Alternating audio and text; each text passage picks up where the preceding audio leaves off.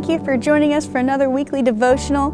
And today I'm kind of want to be hitting on the topic about something that I believe is really, really, really, important for any Christian's walk in life. If you want to grow, if you want to develop, you know, if you want to build character, if you want to figure out God's plan for your life, all of these big questions need and have to start with the first, aside from giving your life to Christ, you know, one of the most, one of the main commandments that even Jesus himself gave us. You know, you, we've got the big ones like love God, love, love your neighbor as yourself, which gave, Jesus gave us. But there's one more that sometimes I feel is very overlooked. And that's the one where it says, remember the Sabbath and keep it holy.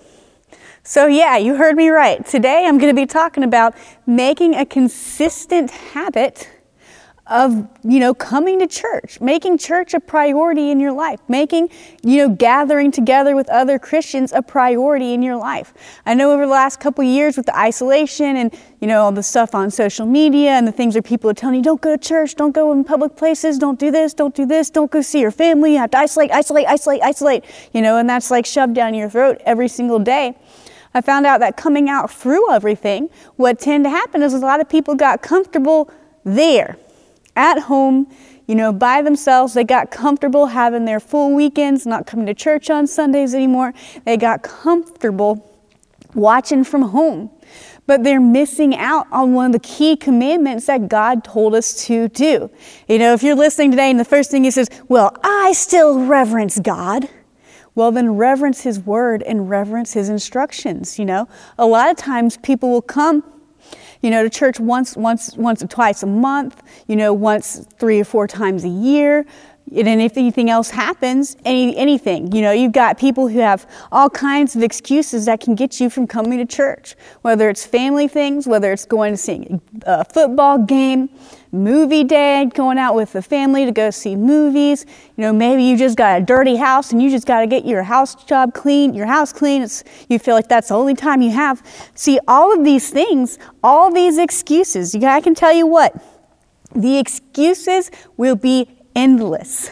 If you allow them to, they will be endless. It can be anything from, oh, I just woke up a little late. I don't want to be there late at church, you know, or it could be, I got to clean my house, or I got to do this with the kids and the family, or I got to do this. You know, make church a priority. Teach your family if you're a parent or um, uh, the head of the household. Teach your family that Sundays is a day to be honored and reverence. You know, because I can tell you right now, the Excuses will never stop. The reasons that you shouldn't come to church will never stop. And that's exactly what the devil wants. He wants to keep you out of church. He wants to keep you from gathering with the saints. He wants to keep you out of the presence of God because he knows the true power of what happens when Christians come together to worship God. So he's going to do anything and everything he can to keep you from experiencing that and walking in the freedom, walking in growth, walking in deliverance. And the best way he can do it is to get you isolated, to keep you out of the church, and to keep you out of the Word of God. So, you know, big thing, we can't forsake the gathering of the saints. Hebrews 10:25. It says, "Let us not forsake the assembling of ourselves together, as is, is the manner of some, but let us exhort one another, especially as you see the day approaching." So the Bible emphasizes the importance of us needing to come together, to come together to worship, to come together to pray, to come together and study and learn the Word of God. It's very, very important for a Christian to do these things and to make it a priority, make it a commitment, set it in your heart. Look, I'm going to start doing this no matter what. I'm going to be at church. You know, rain, wind, or, or snow, sleet, or hail, we're going to be here. And if anybody is familiar with the Cathedral of His Glory, we never close. it doesn't matter what's going on in the world. Doesn't matter if it's pandemic. Doesn't matter if it's snowing outside. Doesn't matter if there's storm. If the pastor can get to this building, it is going to be open on a Sunday morning. Because we honor and reverence and understand the importance of keeping that commandment that God gave us. Do not forsake the forgathering or the assembling of ourselves together. And it says, especially as you see the day approaching. So when things start getting hard in our life, you know, when we start trials, we got tribulation, when things are going on, those are the times we need to come together even more. Those are times we need support even more. Those are times we need to encourage each other with the love of God, with the word, even more. Not to isolate ourselves, to pull away. If things are getting hard in your life, I've seen this happen with so many Christians. You know, they'll be coming to church and then something happens and you don't see them for a good while and then they start coming back. And you ask them, well, where have you been? They're like, oh, well, life just got real hard. You know, and it's like, well, why aren't you here? Like, this is what the purpose of the church is for, is to help people when things are going hard, is to be a form of encouragement, is to pray for you, is to uplift you, is to help you. That's what God wants when it comes to the church gathering together. There's no need to isolate yourself, you know, there's no need to feel like I'm going through a hard time and I can't come to church until everything's sorted out. Like, no, come here. That's where you need to be. That's where you should be. That's where healing takes place, you know? We've got to make sure that we take time to, to attend church, to come together. You know, he, and it's so important. That's what I like. If it's something that's important to God, so important, He placed it in the Ten Commandments that He gave to Moses. Remember the Sabbath and keep it holy. It's a commandment from God. You know, it's the same thing up there with love God. Don't have any idols. Don't, you know, commit murder. Don't steal. All of those things. It's a commandment that God gave us was to come to church. So we've got to make sure that we understand it's important. And if it's something that's important to God, then it needs to be something that's important in our life and not something that's a, you know, oh, if I feel like it, we'll just see how it happens today.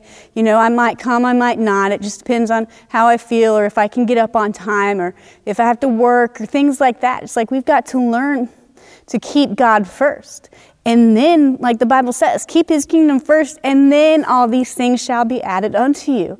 So, if we can get the priority right, he'll help us take care of all the other stuff in our life that we feel like is a burden or an issue or a problem. But we've got to keep him first. And I want to kind of go into a few things as to why he, like biblically, why it's so important for Christians to come together in the body of Christ. You know, because sometimes you can hear, well, come to church, come to church, come to church. And then it's like, well, why? You know, other than it being a commandment in the Bible, why is it so important to God? What's behind it? What happens? You know, why can't I just have a nice little Bible study with me at home? Why is it so important that I come with others in a church building? And I'm going to explain that today. I want to kind of go into that and teach you guys a little bit. The first thing is that there's power in the assembly. Leviticus 26 8, it says, Five of you shall chase a hundred, and a hundred of you shall chase ten thousand, and your enemies shall fall before you by the sword. Deuteronomy 32 30. It says, How could one have chased a thousand and two have put ten thousand to flight, unless their rocks sold them and the Lord had given them up? So what's it saying? Well, you have five people, they chased a hundred.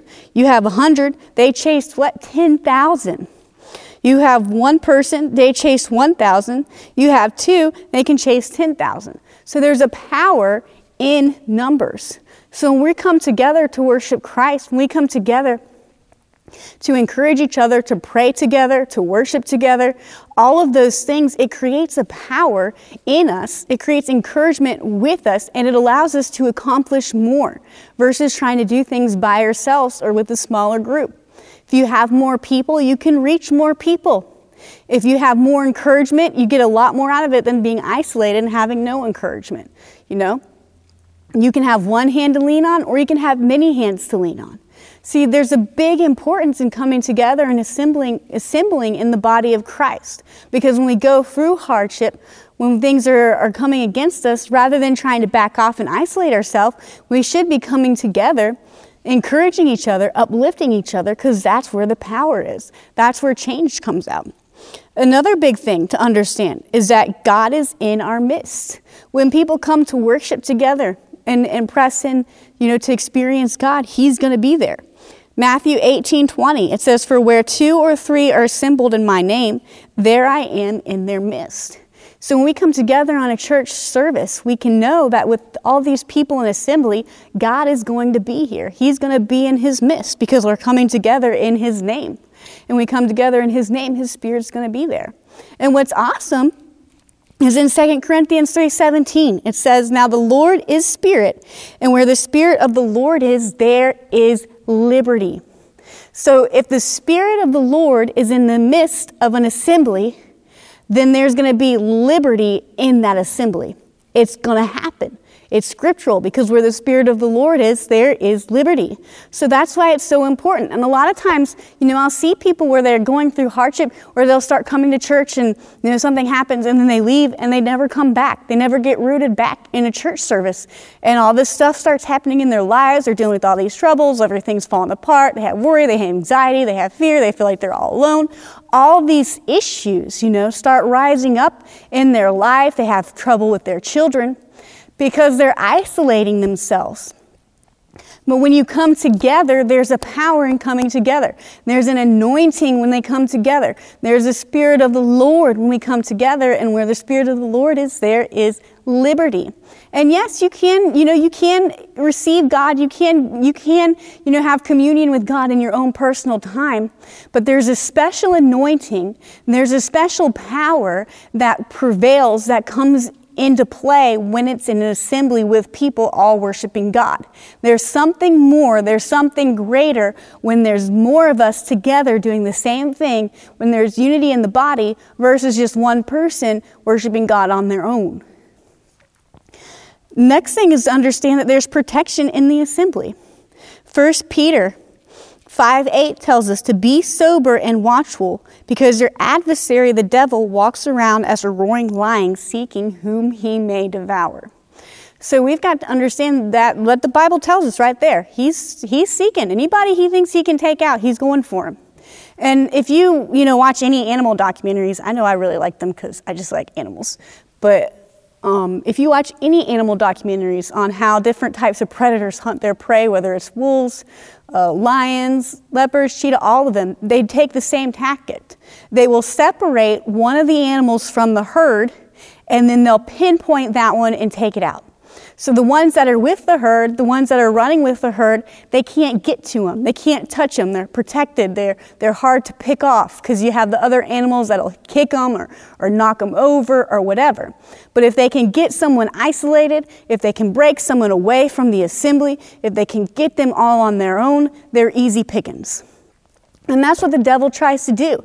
He'll try to get all kinds of things in to separate people from the assembly, to separate people from the body, because if they're separated from the body, if they're separated from the assembly of people, they don't have the encouragement, they don't have the same support, they're not under the corporate anointing, they're easier prey than when they're together, when they're encouraging each other, when they're praying together, when they're believing together. So when you're in a position you feel like, man, I just can't do it anymore, you have the body around you that says, that's okay, we'll lift you up and we'll help you press through together. You're not alone in this. Versus being outside by yourself you know, you just, you know, just there. It's easier. It's harder to stand in faith. It's harder to keep building yourself up. It's harder to do it on your own versus when you have two or three people helping you and encouraging you through everything. So, so important. That's why it's so, so important to get involved in a church body and to attend a church regularly and consistently. That means every Sunday if you can, you know, not once a month or every three months or twice a year on Christmas and Easter, but making it a priority in your family. Proverbs 11:14 tells us, "Where there is no counsel, people will fall, but in the multitude of counselors there is safety." So then again, it tells us the importance of protection of assembly. When you're by yourself with no counsel, with no help, with no wisdom, people will fall. But in the multitude of counselors, there is safety. When you come together in an assembly of people and believe together, pray together, get advice from each other, there's safety. And you know, the two of the biggest things that the devil will use to keep people out of church the first one is offense. And I think I may have already done a teaching on offense in the past. So if you guys want to go back and check it out, um, I'd encourage you to go back and check it out if you can find it. Uh, but otherwise, I don't want to you know get into a huge one on it. But just understand that taking an offense because of somebody in the church, because of um, something that happened, they said something wrong, and you're like, oh, well, that's, that person's not a good person, so I'm going to leave the church. Or I don't like how that person responded to me, so I'm going to leave the church. You know, I was talking with my husband, and he gave this great example. It would be the same way if the disciples decided to leave Jesus because Judas betrayed him. They see what Jesus, you know, all the stuff Jesus, they tra- traveled with him, but Judas, who was, you know, a bad egg, they're like, oh, well, Judas isn't good. I'm going to not follow Jesus anymore. And that's what, that's exactly what it's like with so many people, is they, they have some, something offends them, and they're like, oh my gosh, that person said this, or that person, that pastor taught on this today, and I don't agree with him, or whatever. They get offended, and they never come back to any church. You know, don't let that take you out. Don't let that keep you from a church. Don't let one bad egg stop you from attending and serving God, you know. Another thing is we've got to, uh, the, the second biggest thing that I believe keeps people from church has to go with growing up with a light regard for church, meaning growing up in an, a, an environment where your parents maybe never even took you to church before as you were growing up. Or maybe you had a, quote unquote Christian home, but to your parents, everything else was more important. If you had a school activity, you're going to school. If you had a sports extracurricular activity, you're going to the extracurricular activity. If you had homework, you're staying home and doing homework and not going to church. So then what are you teaching them as parents? Basically, that anything in life is more important than church. And that's something we've got to change. We've got to make sure that we prioritize Christian living. We prioritize coming to church. We prioritize putting God first above everything else. And you know, that's where it starts. It starts with regularly attending church. I'm going to make the commitment. I'm going to do this. I'm not going to forsake the gathering of the saints. And I want to close up with this last passage. I know we've talked a little bit longer today, but it's a lot to get through, and I really want to emphasize this because I, because I want people to understand the importance of it. It's not something just because we, you know, pastors just want me to church because they want my money or they just want to look good. Like, no, that's not why. There are biblical principles in play that will keep you on the path of life. It'll protect you, it will guard you, it'll bring liberty, it'll bring encouragement, it will bring freedom. That's why it's one of the Ten Commandments. You know, it's not because God's like, oh, well, I just feel like this. It's like, no, there's importance behind it. And I want you guys to understand the importance behind it. So, again, Judges 2. If you go to Judges, it talks about the difference between parents who, or people who grew up knowing God, and the difference in the generation. And that main difference comes with are you teaching your children to value the things of God? Are you teaching your children, no matter what, we're coming to church on a Sunday morning? Or is it just depending on how they feel? If they feel like coming, we'll go. If they don't feel like coming, we don't go. If they have too much homework, I can't bring them. All of these things need to be taken out. Need to be no, you're going whether you want to or not. We're going to church service, you know? And teaching them the importance of it at a young age so they don't get out the habit of it so they don't misvalue it so they don't you know put anything else any other life thing above coming to church. Uh, judges 2 it says so we start judges 2 7 it says so the people served the lord all the days of joshua and all the days of the elders who outlived joshua who had seen all the great works of the lord which he had done for israel so this is talking about what happened was Joshua led, led the people through Jericho, brought them into the promised land. And it's talking about all the people who were delivered from Egypt, who saw the great signs that Jesus did, the manna in the desert, the walls coming down, how he delivered the, land of Canaan into their hands so they could enter into the promised land. So this is this generation that saw all this great stuff, loved the Lord. It says they served the Lord all of their days. Now, if you keep reading and you go down to Judges 10, it says, When all that generation had been gathered to their fathers, so they had all passed, another generation arose after them who did not know the Lord nor the work which he had done for Israel. So, what's it saying? It's saying that these people the next generation didn't know anything about the Lord, didn't know what He did for Israel, didn't know how He delivered Israel, didn't know how He saved them from Egypt, didn't know how He provided for them in the wilderness, didn't know how He led them into the promised land.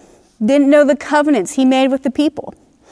And it says, Then the children of Israel did evil in the sight of the Lord, and served Baals, and they forsook the Lord of their fathers, who had brought them out of the land of Egypt, and they followed other gods from among the gods of the people who were all around them. And they bowed down to them, and they provoked the Lord to anger. So what happened? The parents, the previous generation, didn't teach their children, didn't show their children, didn't explain to their children who God was, what He did for them, and didn't prioritize God in their life. So, what happened? They were influenced by all of those around them. They were influenced by the. Uh, the people that they lived around and they began worshiping their gods, following them, bowing down to other gods rather than acknowledging the Lord who delivered them from Israel. And you see, as a parent, I can't emphasize this any more than what I'm doing today is to make sure, or if you're planning on having kids, or if you do have kids, it's not too late to turn it around. But make sure you prioritize, we are going to come to church every Sunday. We are going to come to church no matter what the weather's like, you know, what, whatever's going on, we're going to go. If you've got to sit in the back of the pews and do your homework in the back of the pews and sit in the back of the pews and do your homework, but you're going to be in that building, you know and make it a priority. If they have a game on Sunday, like, well, I'm sorry, their game's on Sunday, just say we can't be there, we have to be at church. And you know, at that time, the kid may not understand. At that time, they might holler, they may cry, they may scream, they may say you're being unfair. But we've got to teach them that God is the priority. Coming to his house is priority. Coming to worship him is priority. Coming to pray with the saints is priority. And when you teach them that, you know, the Bible says when you teach a child as they were young, they will not depart from it. So you've got to make sure in your household and even in yourself as the head of the household, you make a commitment. We are going to come to church. I will not forsake the forgathering of the saints. I will keep, remember the Sabbath, and I will keep it holy, and I will make it a priority to come and join the assembly and not get stuck or isolated by myself. So we've got to do that. And I want to encourage you guys, you know, if you're listening today, to make that a priority. To say, look, God, you're first in my life. That means you come first on Sundays and that you take that time to come out and worship Him. Again, I really thank you guys for listening to this today. I hope this solidifies in you the desire, the want, and maybe the understanding of why it's so important that we come together as Christians and worship God as, as, as one body under one house in unity. Again, thank you so much for listening today, and God bless.